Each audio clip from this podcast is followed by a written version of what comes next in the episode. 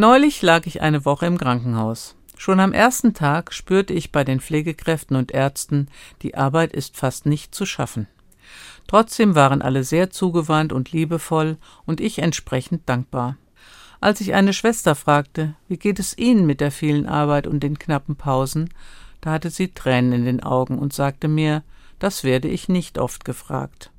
Ich dankte ihr dafür, dass sie trotz der hohen Belastung oft nach mir schaute. Wir stellten gemeinsam fest, gerade in schwierigen Lebenssituationen sind wir darauf angewiesen, dass andere sich uns zuwenden. Gott sei Dank gibt es auch in unserer Zeit noch sehr viel Menschlichkeit.